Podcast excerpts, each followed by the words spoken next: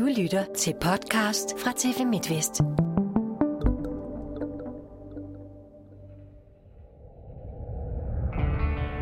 Hvad er det? Har du besluttet dig for, at det lige så skulle være den dag, øh, torsdag den 11. juni? Mm, jeg tror, det var meget tilfældigt. Jeg tog bare en dag ad gangen, og så tænkte jeg, nu gør jeg det sgu. Så gør jeg det. Han kommer hjem og fortæller mig, at, øh, at han, han står i en rigtig træls situation, øh, og står og skylder nogle øh, rockere nogle penge. Øh, og det havde han planlagt, hvordan han skulle skaffe de penge. Øh, og det var at begå bankrøveri. Og så sagde jeg til ham, at det synes jeg absolut, det var en rigtig dum idé.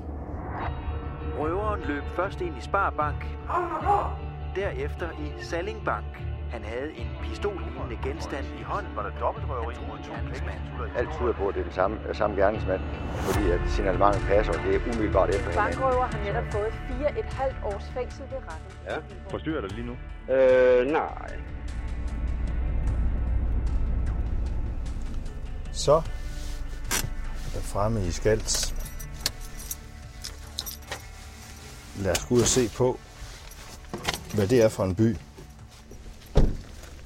Jeg har parkeret her på, på en sidegade til hovedgaden i Skals. Lige her ved kronen, gulmalet kro. Og så over for kronen ligger bageren, og overfor den ligger den jyske sparekasse, som var, øh, var den, som Johnny Vestergaard Mortensen havde udset sig som sit, hvis man kan sige det på den måde, nye offer. Det er nemlig først her på hovedgaden i Skals, at Johnny Vestergaard Mortensen han indser, at hans unge kæreste Janni havde ret i, at det nok var en dum idé at begå et dobbelt bankrøveri. Fordi det er lige her på hovedgaden i Skals, at der den 20. juli 2009 bliver sat punktum for en 24-årig mands bankrøverkarriere. Kun halvanden måned tidligere, der var en ellers lovende karriere som bankrøver begyndt, hvis man da ellers kan formulere det på den måde. Og cirka 25 minutters kørsel herfra, der ligger Storholm og torsdag den 11. juni sidst på formiddagen, der bliver to banker jo, Sparbank og Sallingbank, udsat for røveri i den lille by. Da du vågner op om morgenen, sådan, hvordan har du det der? Jeg har det ikke godt. Jeg kan huske, jeg brækkede mig et par gange, inden det skulle ske. Fordi øh, det er ikke den, jeg er at lave sådan noget der. Det ligger slet ikke til mig. Men øh, som sagt, så blev jeg jo tvunget lidt ud i det. Så jeg blev nødt til at gøre det jo. Selvom jeg ikke havde lysten til det selvfølgelig. Så ja, jeg havde det, jeg havde det meget skidt. Det havde jeg. Fordi jeg vidste, hvad der kunne ske ved det. Den her podcast kalder vi for Bankrøveren. Det her er afsnit 2 ud af 3. Og hvis du hørte første afsnit, vil du vide, at det er en fortælling om kriminalitet, kærlighed og konsekvenser. Og har du ikke hørt første afsnit, så skynd dig måske lige at gøre det. Nå, men det er også en historie om Johnny og Janni, om en ung pige, der bliver fascineret af en seks år ældre fyr. Hun går i 8. klasse i den lokale folkeskole, og han er en type, som henter til dagen og vejen i den kriminelle verden og jævnligt har besøg af politiet. Indbrud, herværk, vold, ja, yeah, you name it. Alt det, man ikke må. Under et fængselsophold får Johnny knyttet rockerkontakter. Han er inde i varmen omkring HA og AK81. Men en dag kommer han alligevel i klemme. Rockerne mener, det er Johnnys skyld, at politiet under en rensagning tager 30.000 kroner i kontanter fra dem. Nu står Johnny til dumme bøder, og rockerne truer Johnny og hans familie. Så Johnny skal hurtigt skaffe penge, og dobbelt bankrøveri bliver løsningen. Et bankrøveri, hvor han behøver sin unge kærestes hjælp, og selvom hun afviser, får han hende presset til at hjælpe. Så torsdag den 11. juni 2009 slår han til, assisteret af Janni, der på sin scooter i 8-taller kører rundt om de to banker for at holde øje med, om der nu også er fri bane. Så kørte hun lidt frem og tilbage, så skulle hun skrive til mig. Øh, hvis der ikke var noget politi eller mange mennesker, så skulle hun skrive til mig, at øh, min mor hun er ikke hjemme. Det betød så, at øh, der ikke rigtig var nogen mennesker oppe i byen. Øh, og så da jeg fik den besked der, så, så slog jeg til. Øh, jamen, jeg sad jo ved kassen, fordi kasseren havde fri. Og øh, der var stille og fredeligt, der var ingen kunder inde. Og så øh, pludselig blev der taget rigtig hårdt i døren, og øh, så kom der løbende, en løbende ind med en sort hættetrøje over hovedet, men som kiggede ned i gulvet, man så overhovedet ikke ansigt, og det gik meget stærkt. Og han for om og tog lige ved min arm og skubbede mig til side. Min første tanke er faktisk, at det er en lidt ældre borger i Stoholm, som kommer ind. Han kommer her til ind med styrthjelm eller høj hat. Eller... Så min første tanke var lige, hvad, hvad har du nu gang i? Indtil jeg så hører, at han begynder at råbe højt. Øhm, og jeg kan, i første omgang hører jeg ikke, hvad han siger. Men øh, så kigger jeg ned på min chef bag ved mig, og så er hun kravlet ned under bordet, og så tænker jeg, det må jeg også heller gøre. Og så kan jeg så høre, at han råber down the floor.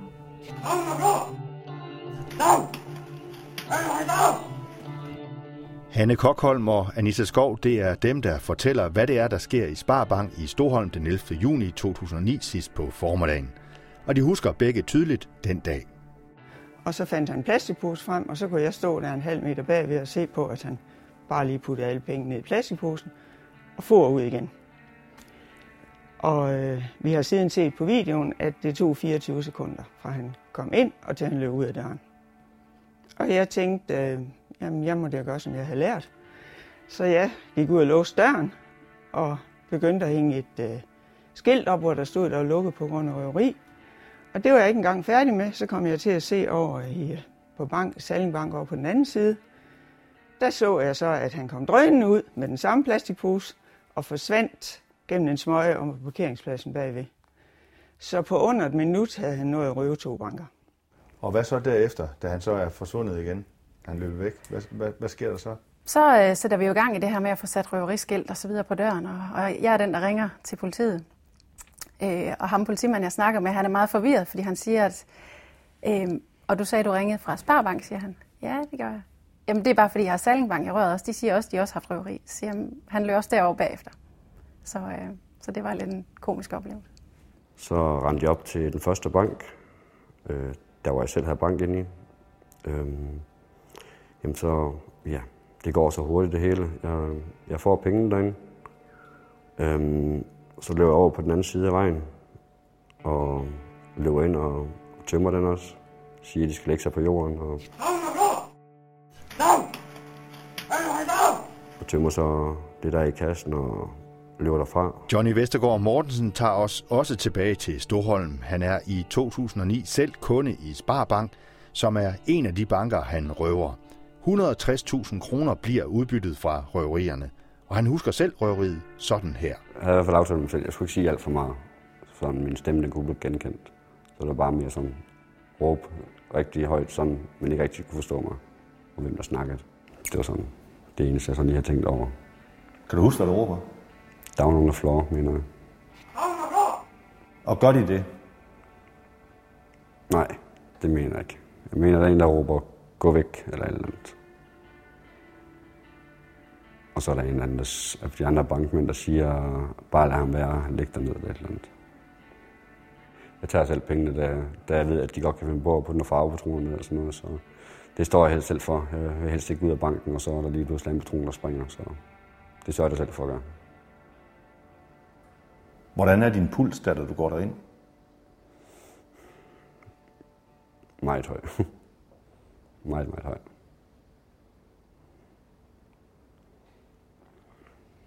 Er du bange, da du går derind, eller, eller, Nej. eller hvad, hvad, hvad, hvad tænker du? Jeg fik sige, at jeg er bange. Er du spændt?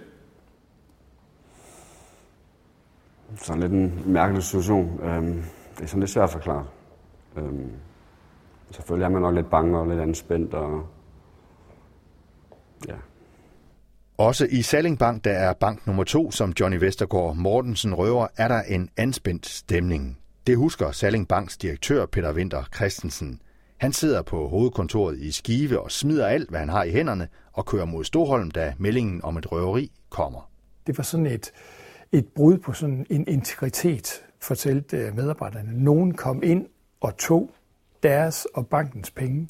Altså, der, der, der var jo, øh, altså det, sådan har det altid været, at, øh, at de ansatte i et pengestudie er meget, meget omhyggelige med, med de midler, de er sat til at, at, at passe på. Og, og derfor det, at der er nogen, der kommer og tager dem. Og det var jo sådan, røveriet det var lavet. Det var jo faktisk, at de blev beordret væk fra kassen og ned på gulvet. Og, øh, og, og så går han selv op og tager pengene ud af kassen der. Det, øh, det var svært, og det var også noget af det, der blev diskuteret bagefter med, øh, med, med de folk, der arbejdede derude. Det, det var ligesom, det rykkede tæt ind på dem. Hvorfor blev det de to banker? For der var jo tre banker i øh, Storholm der. Ja, men det var dem, der lagde tættest for hinanden, og de lagde lige over for hinanden. Jeg havde faktisk også planlagt, at jeg skulle stadig det sidste, men da jeg kom ud af den anden bank, der tænkte jeg, det er nok bare bedst at komme væk. Og dagen inden, der havde jeg stjålet en cykel, som stod uden for banken, om på den anden side, og den tog jeg så og cyklede væk derfra. Øh, op på den anden side af fodboldsbanen, som lagde to-tre kilometer derfra. Der havde jeg en bil, der stod. Så tog jeg den og puttede cyklen ind i. Og så kørte jeg ud til Dollar og Bakker. Der gravede jeg så pengene ned. Øhm, tog alt mit tøj og pistolen og cyklen, og så smed jeg det i dollar op øh, sø. Mm, og så kørte jeg derfra. Nogle af pengene tager han med, så han kan invitere Janni på Bones i Viborg. Fordi meget kort efter, der var der bare politi overalt. Og det kunne jeg slet ikke, øh, jeg kunne slet ikke være i mig selv, altså. Fordi jeg tænkte, at det var jeg faktisk vidne til det der. Det, øhm, det, det kunne jeg bare slet ikke holde ud til. Og så efterfølgende, så tog jeg tog til Viborg og øh, mødtes med Johnny. Øh, og så tog vi ud og spiste, øh, fordi det, øh, vi var begge to altså fuldstændig rundt på gulvet, og vi kunne ikke være nogen steder. Vi kunne overhovedet ikke altså, være der og se på politiet, de var i byen. Øh, for man havde det jo virkelig dårligt, altså. Og vi kunne ikke snakke med nogen om det. Der var ikke nogen af os, der kunne spise noget, og vi havde det rigtig dårligt, og vi vidste ikke sådan... Jeg tror faktisk, vi var meget stille sådan. Det var meget surrealistisk, hvad der var sket. Øh, og jeg kan huske, øh, Johnny han snakkede meget om, at hans hjerte det pumpede bare fuldstændig vildt, og han kunne slet ikke falde ned igen. Og ja. Så var det mere, da vi var for os selv, altså vi sådan snakkede om det, og han havde det rigtig, rigtig dårligt med det, og det havde han jo altså hele tiden. Efterfølgende fortalte du nogen om det så? Nej, overhovedet ikke. Jeg, jeg holdt det helt for mig selv. Det gjorde jeg. Det var kun mig og Johnny, der snakkede om det. Var det ikke svært for dig at, at lade være med at fortælle det til din mor, eller jo. hvem det nu måtte være? Jo, det var rigtig svært.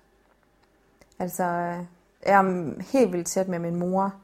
Øh, så det var jo oplagt at fortælle hende det, men altså, det var jo bare så vild en ting, det her, at det, det skulle ingen vide. Øh, fordi jeg ville jo heller ikke have, at Johnny han skulle blive fanget på det. Øh, jeg vidste jo udmærket godt, at når man havde lavet bankrøveri, så var det øh, en stor straf, man fik på grund af det. Så nej, der var ikke nogen, der blev snakket med. Var du nervøs, da du kørte rundt på din scooter? Jeg var virkelig nervøs. Jeg vidste jo ikke, altså, hvad det her kunne indebære overhovedet. Så jeg havde det ekstremt dårligt. Altså sådan lidt influenza-agtigt, vil jeg beskrive det som. Ja. Men du tænkte ikke over på det tidspunkt, da en pige på 17 år, som var dybt forelsket mm-hmm. i en sej fyr, der tænkte du ikke over, at, at hvilke konsekvenser det ville kunne få? Nej det gør jeg ikke. Overhovedet ikke. Altså, jeg tænkte, hvis det går galt, så er det jo ham, der har gjort noget. Jeg har i princippet bare kørt på en scooter, ikke? Så nej, det vidste jeg overhovedet ingenting omkring. Et par dage efter bankrøverierne kører Johnny Vestergaard Mortensen igen mod Dollerup Bakker. Han graver pengene op og får betalt rockerne de penge, som de skal have. Og resten af pengene. Vi har faktisk med hjemme ved, ved Jannis mor, øh, hvor vi havde med at fortælle filmen deroppe. Det var en vild oplevelse. Altså, der var penge overalt. Og jeg havde aldrig set så mange penge. Altså på samme sted. Øhm, det, var, det, var, det var fuldstændig vildt. Og man var mega nervøs, fordi at... Øh, altså prøv at tænke på, hvis der pludselig kom nogen. Det, det kunne man slet ikke... Man kunne ikke klappe af i det overhovedet. Øh, og det er jo svært at holde styr på alle de penge her. Så det var ikke en særlig fed oplevelse. Umiddelbart går det hele altså godt og smertefrit, og samme tanke rammer også Johnny. Jeg tænker jo selvfølgelig, at, øh, at det var sgu da egentlig nemt, det her. Det to, to og et halvt minut, og så havde jeg over 100.000. Øhm, så ja, jeg tænker selvfølgelig på, at øh, det kan da godt ske, at det skulle være sidste gang, det her. Nu når det, nu når det er så nemt. Jeg tænkte faktisk bare, at øh, nu er det overstået. Nu kan han få afleveret de penge, og så er det ud af verden igen. Jeg havde slet ikke... Øh... Jeg tænkte faktisk slet ikke over, at nu blev der sat en efterforskning i gang. Det havde jeg ikke den vildeste fantasi omkring. Øhm, så jeg tænkte bare, at nu var det over, og øh, nu kunne vi komme videre i vores liv, eller hvad skal man sige. Men sådan var det jo bare slet ikke. Nej. Nej, for det var ikke over. Nej. Overhovedet ikke. Kun få timer efter røverierne i Sparbank og Salingbank er Johnny og Janni tilbage i Stoholms gader. Og her gør bankassistent Anita Skov sig en iagtagelse. Vi kontakter selvfølgelig vores familie, da det hele sker her. De skal ikke høre i medierne og så videre, der er sket røveri, og så vi ikke har selv givet lyd fra os. Så, så jeg giver selvfølgelig besked rundt til familien. Øhm, og min mor, hun arbejder i en øh, butik tæt på banken. Og jeg tænker, jeg vil lige køre derned bagefter, eller gå ned til hende, og så, så hun kunne se, at vi var faktisk okay. Da jeg så står inde i butikken, så står jeg sådan med fronten ud mod gaden, og så kommer Johnny gående derude. Og, og jeg siger til min mor på det tidspunkt, jeg tror simpelthen, det er ham. Jeg kendte ikke Johnny overhovedet. Jeg vidste ikke, hvem han var. Jeg set ham i banken. Men det var alene på grund af hans, hans kropsholdning og så videre, og hans statur, at jeg, jeg tænkte, det må være ham. Og den tanke kan hun ikke gå med for sig selv. Øh, og det fortæller vi selvfølgelig politiet, at, at det er det, jeg tænker. Øh, og så siger de jo så, at han, han er mistænkt, fordi den her video, der er blevet vist øh, om aftenen i fjernsynet, hvor han løber ud øh, med pengene flyvende rundt om ørerne, der var der flere, der havde rettet henvendelse på, at de troede, det var ham. Så, øh, så vi fik selvfølgelig at vide, at han var mistænkt. Så, så dagene derefter, når han blev ved med at komme i banken, det var, det var også specielt. Men vi var, ikke, vi var ikke bange som sådan, når han kom ind. Det var vi ikke. Selvom Johnny nu har fået rockergælden ud af verden, så får han ikke lov at passe sig selv. Rockerne vil nemlig have flere penge af ham. Men så da jeg havde lavet de to banker der i Storholm, øhm, og fået afleveret de penge til ham, der skulle have de penge, så fandt de på noget nyt, der var galt. Så, men sådan er det jo. Så måtte jeg jo finde på noget nyt igen. Og nu havde jeg jo lavet bankeri, så nu vidste jeg jo sådan set, hvordan det gjorde.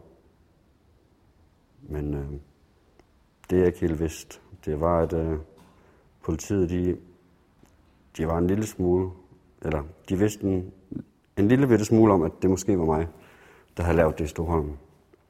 Så det jeg ikke vidste, det var, at de havde, øh, de havde to mænd på mig, 24 timer døgnet rundt. Øhm, og det vidste jeg jo ikke.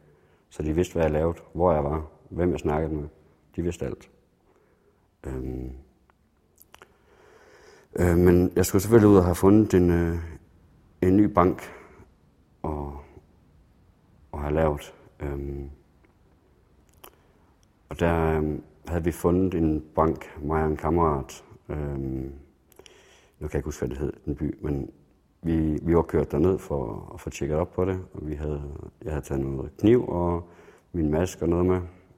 Øhm, så kan jeg huske, at vi holdt nede ved en, på en kirkegård, øhm, og der var politiet efter mig. De vidste jo, at jeg var der, men det vidste jeg ikke. Så lige pludselig, da jeg til over til banken, så kom landbetjenten kørende forbi øh, banken. Så tænkte jeg, oh shit. Så mig væk igen, og hjem med det samme igen. Og der havde politiet så gået helt amok på ham betjenten der, fordi han havde kørt forbi, og det havde de jo sagt, at han ikke skulle. Så der afblæste han det der betjenten der til min fordel.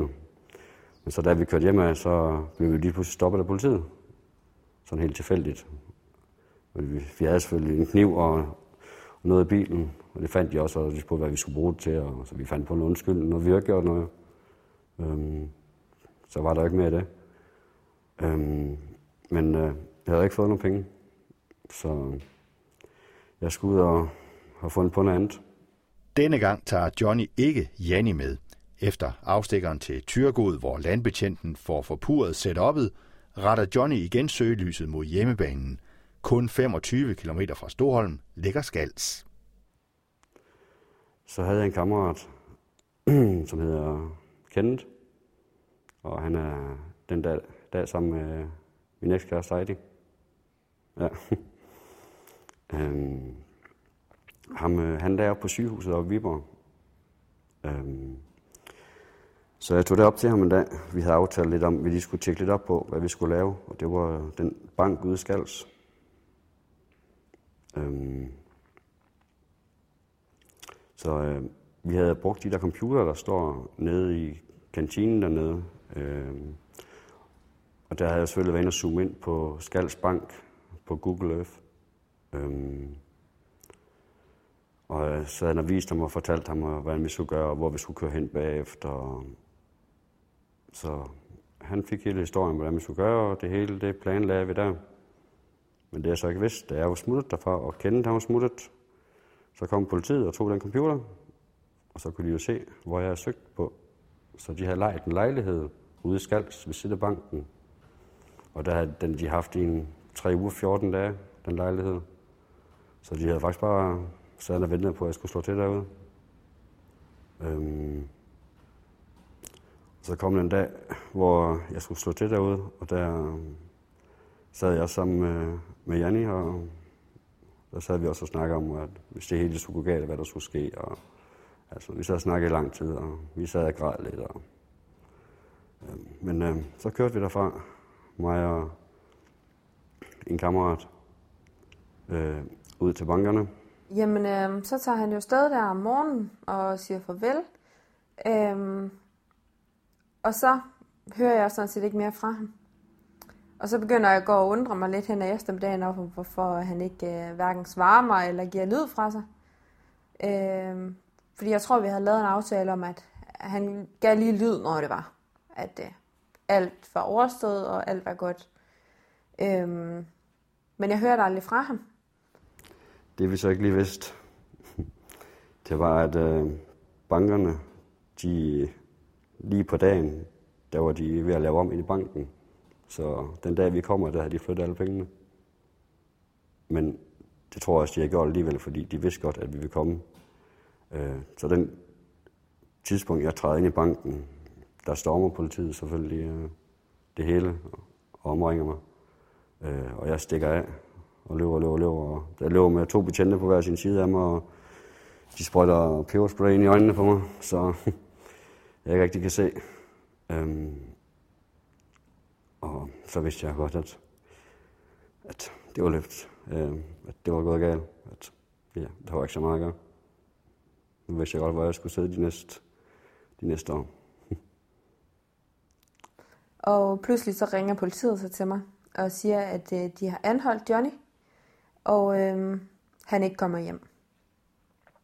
Øh, og så står jeg jo bare der, øh, aner ikke, hvad der foregår, og hvad der sker, hvor han er henne, og noget som helst. Øhm. og jeg havde jo virkelig krise i lang tid efter det. Så jeg skrev alligevel til ham, sådan hver aften på hans telefon, hvordan min dag havde været, og hvordan det var gået, og jeg savnede ham, og jeg håbede snart, at vi ses igen, og hver aften i jamen, 14 dage, tror jeg.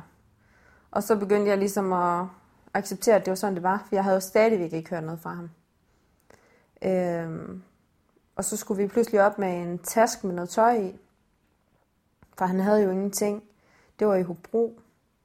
Øhm, men vi måtte ikke aflevere, altså vi måtte ikke se ham. Vi skulle bare aflevere den til vagterne. Øh, så det var også hårdt bare, altså at vide, at han var derinde i det der store hus, og så slet ikke måtte snakke med ham, eller se ham, eller noget som helst, fordi jeg var udmærket og klar over, hvor hårdt han havde det. Øhm. Og så mener jeg, at på et tidspunkt, så kunne vi begynde at skrive breve til hinanden. Men så var jeg ligesom ved at være så langt, ja, hvad skal man sige, måske ikke videre, men nu havde jeg ligesom vendt mig til, at det var sådan her, det var, og jeg kunne ikke snakke med Johnny, og han var blevet taget, og jeg vidste godt, hvad det havde altså, forventninger. Jeg vidste godt, at han ville få en stor straf for det, han havde lavet. Øhm, og fik så at vide af Johnny over breve, at han kunne forvente at få de der 4-5 år i spil. Øhm, og så kunne jeg jo godt lægge øh, 5 år til min unge alder, og sige, det kan jeg ikke vente på. Altså, jeg har også et liv, jeg bliver nødt til at tænke på, og så stoppede jeg sådan set med at svare hans breve. Øh, jeg startet en ny uddannelse, og fik nogle gode veninder, og så begyndte jeg ligesom stille og roligt at have mit eget liv. Inden det, der havde Johnny så skrevet et brev til mig, at hvis jeg ikke svarede ham, så ville han øh, afsløre noget. Og det havde jeg bare tænkt, ja, det gør han ikke. Så godt kender jeg ham. Kunne han aldrig finde på. Øh, og så levede jeg sådan set bare videre. Inde i fængslet har Johnny det svært. Han sidder i Hobro arrest og savner Janni og savner brevene fra hende. En aften får han lov at ringe til hende. Jamen han siger, at øh, nu har jeg truffet et valg om, at jeg ikke vil være kærester med ham mere. Og så har han ikke nogen grund til at leve. Så han vil bare sige farvel. Og at han altid vil elske mig. Og nu vil han gå ind på sin stue og snitte sig selv. Og på det tidspunkt, der vidste jeg bare, at det gjorde han. Det kunne jeg bare mærke. At øh, den var helt gal. Han var fuldstændig grædefærdig.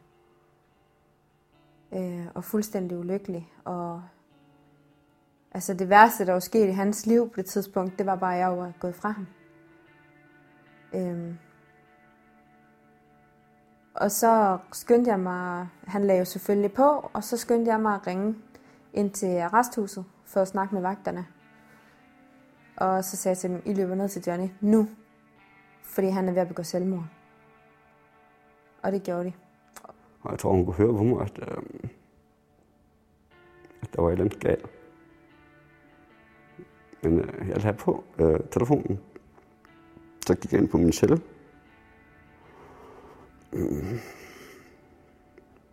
Så smadrede jeg et øh, billede af min datter. Øh, tog glasset og skar min puls op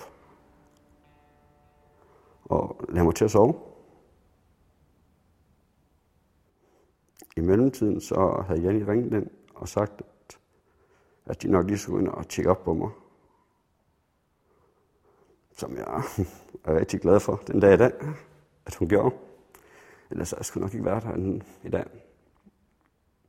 Så de fik øh, stoppet min blødning, og så blev jeg selvfølgelig sendt i, øh, i lukket i Aalborg, hvor, man ikke, øh, hvor der ikke er nogen skarp genstand, og man ikke kan gøre skade på sig selv. Efter den hændelse indser Johnny, at han umuligt kan komme videre uden Janni ved sin side. Og så er det, at han skriver et brev til hende, at han vil stikke hende, hvis hun ikke svarer ham. Så da han ikke får noget svar tilbage, gør han alvor af truslerne, og over for politiet stikker han Jani. Du stikker hende? Det gør jeg. Jeg gør det, øh, jeg gør det værst, men øh, overhovedet kan udsætte en 15-årig pige for.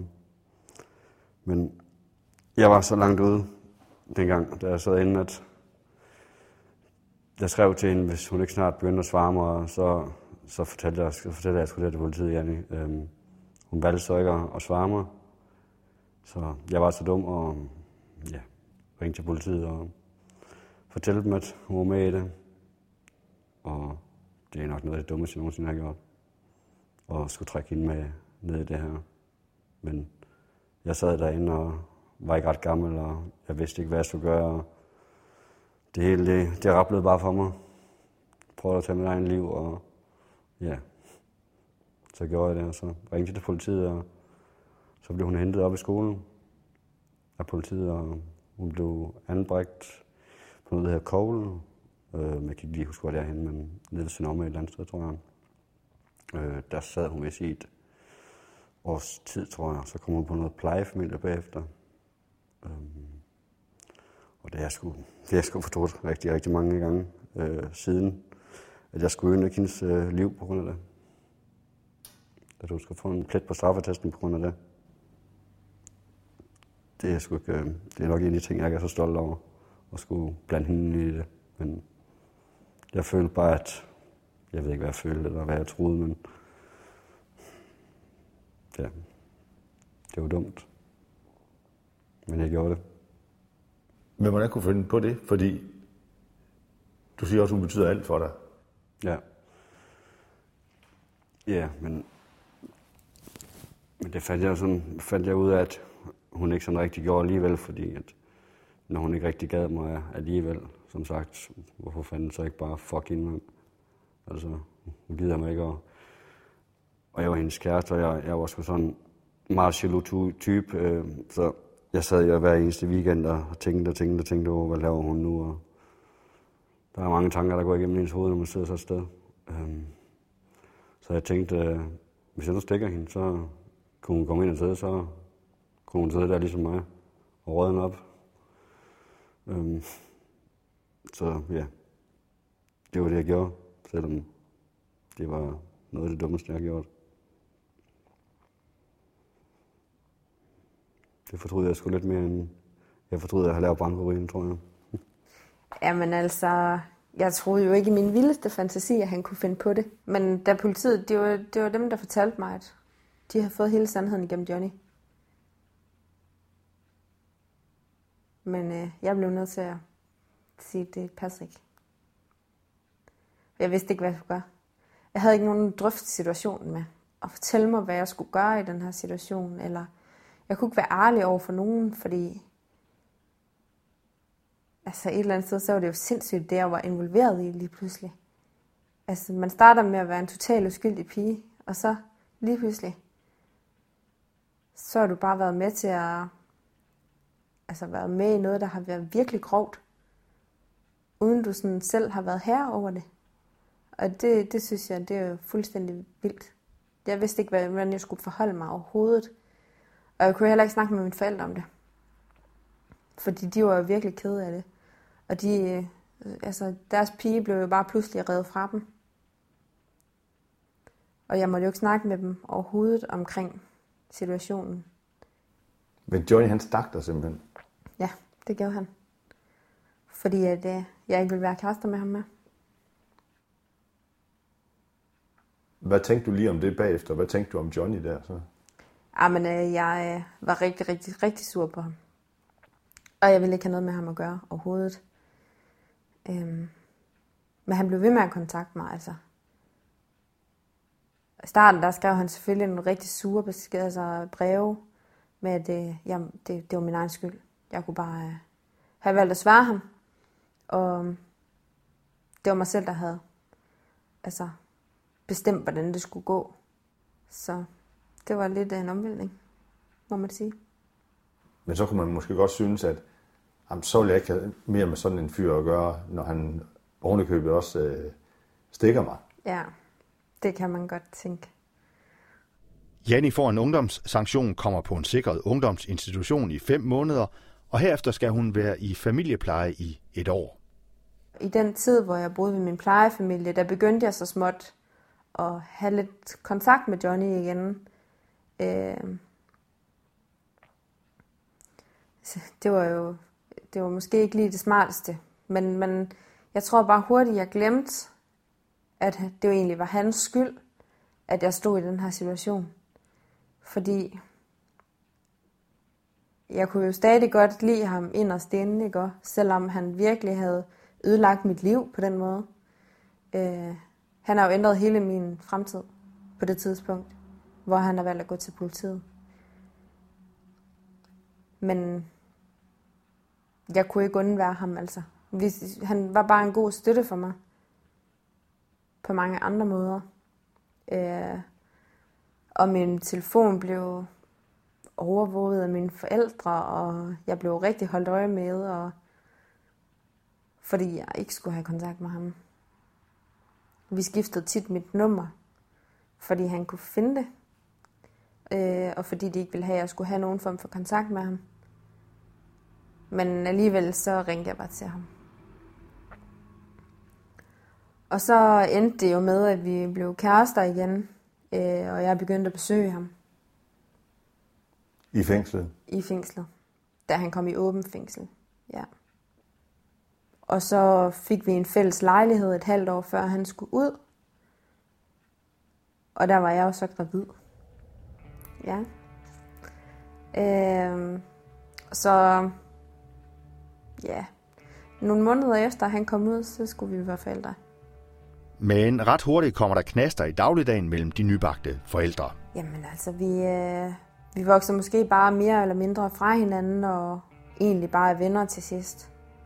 Og så bliver der bare mange diskussioner, som er unødvendige. Så det, det holdt ikke mere end et halvt år. Øhm, og så begyndte han at lave altså, tyverier øh, i butikker, og jamen, politiet kom altså i tid og i utid. Og jeg kunne simpelthen ikke klare, hvis folk de kom uanmeldt. Fordi jeg var så bange for, at det var politiet. Og jeg inviterede ikke nogen mennesker med hjem. Fordi hvis nu politiet pludselig skulle komme. Jeg var sådan hele tiden virkelig paranoid over, at politiet de skulle komme. Øhm, fordi jeg havde jo ikke noget med det at gøre. Men de ville jo også snakke med mig hver eneste gang. Fordi jeg var jo der. Så jeg måtte jo vide noget. Så det har sådan set gjort i dag, at øh, hvis folk de kommer, så ved de godt, at de skal ringe ind. Det, det kan jeg stadig ikke. Det, sidder bare dybt i mig. Altså, at jeg er så bange for, at, øh, at der kommer nogle politier herud. Øhm, men han fortsatte med at lave indbrud og forskellige ting. Øhm, og så fik han fodlænke på. Og så blev det altså bare for meget. Jeg kunne ikke det der mere. Jeg havde brug for, at øh, jeg fik et stabilt liv, og nu havde jeg et ansvar, og det, det blev jeg bare nødt til at leve op efter. Øh, og det var blandt andet også derfor, at jeg valgte at sige, nu, nu holder vi. Så er det bedre, at vi går hver til sit. Og det tog han ikke særlig pænt. Nej, han var rigtig ked af det. Øh, men det var den beslutning, jeg havde truffet, og det holdt jeg ved. I dag bor Janni fortsat i det midtjyske og har flyttet sammen med en ny kæreste. Johnny bor på Sjælland, men de to ses stadig og har det godt sammen. De har en dreng sammen og betragter næsten hinanden som søskende, fordi de i en tidlig alder oplevede mange voldsomme ting, som den dag i dag binder dem sammen. Johnny forsøger lige nu at få gang i en iværksætterkarriere sammen med en kammerat. De vil til at sælge energidrikke, og her, 10 år efter det spektakulære dobbelte bankrøveri i Storholm, er det en oplevelse, de gerne vil lægge bag sig. Jamen, det er jo mit livs værste altså,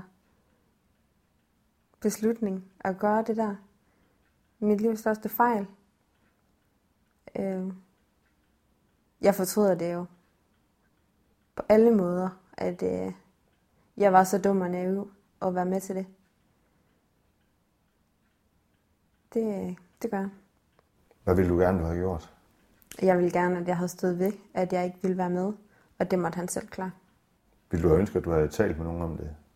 Ja, jeg, jeg ville have ønsket, at jeg snakkede med min mor og fortalte, hvilken situation jeg stod i. Øhm, og så håbe på, at hun ligesom kunne hjælpe mig på en måde. Fordi det, det, var, det var for stort at stå med alene, og jeg anede jo ikke konsekvenserne af det. Og det havde hun højst sandsynligt kunne fortælle mig.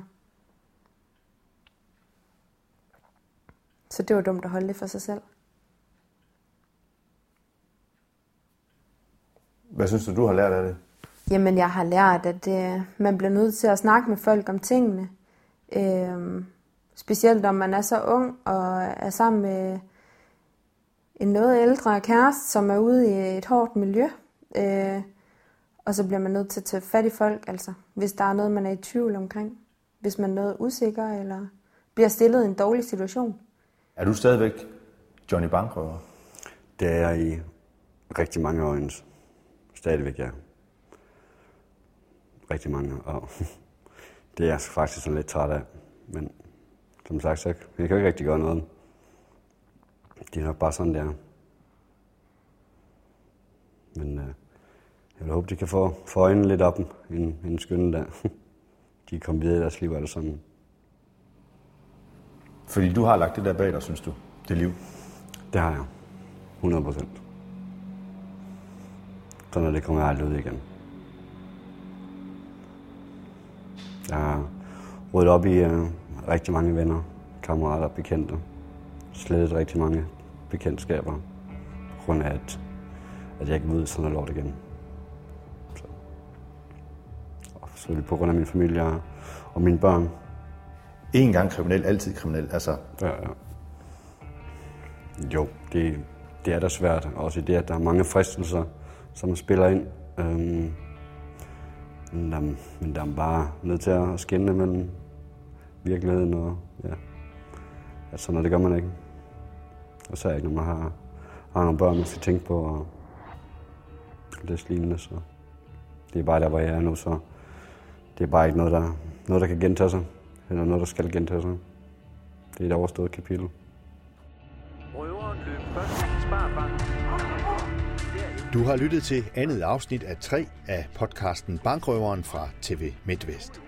Mit navn er Dan Hirs Sørensen, og den her podcast er blevet til i samarbejde med min gode kollega Michael Andersen, der har stået for optagelse og redigering. Fik du aldrig hørt første afsnit, så gå ind i iTunes og find den der, eller der, hvor du plejer at finde dine podcasts. I tredje afsnit får du mulighed for at stille spørgsmål til Johnny og Janni. Jeg tager en snak med dem om, hvordan det har været at fortælle noget, som de har gemt på i mange år. Og brænder du inde med et eller andet, som du gerne vil vide om dem, eller om historien her i det hele taget, ja, så kan du på vores hjemmeside tvmidtvest.dk stille dit spørgsmål til Johnny og Janni. Tak fordi du lyttede med, og på genhør. Fordi at signalementet passer, og det er umiddelbart. Så det er den samme gerningsmand.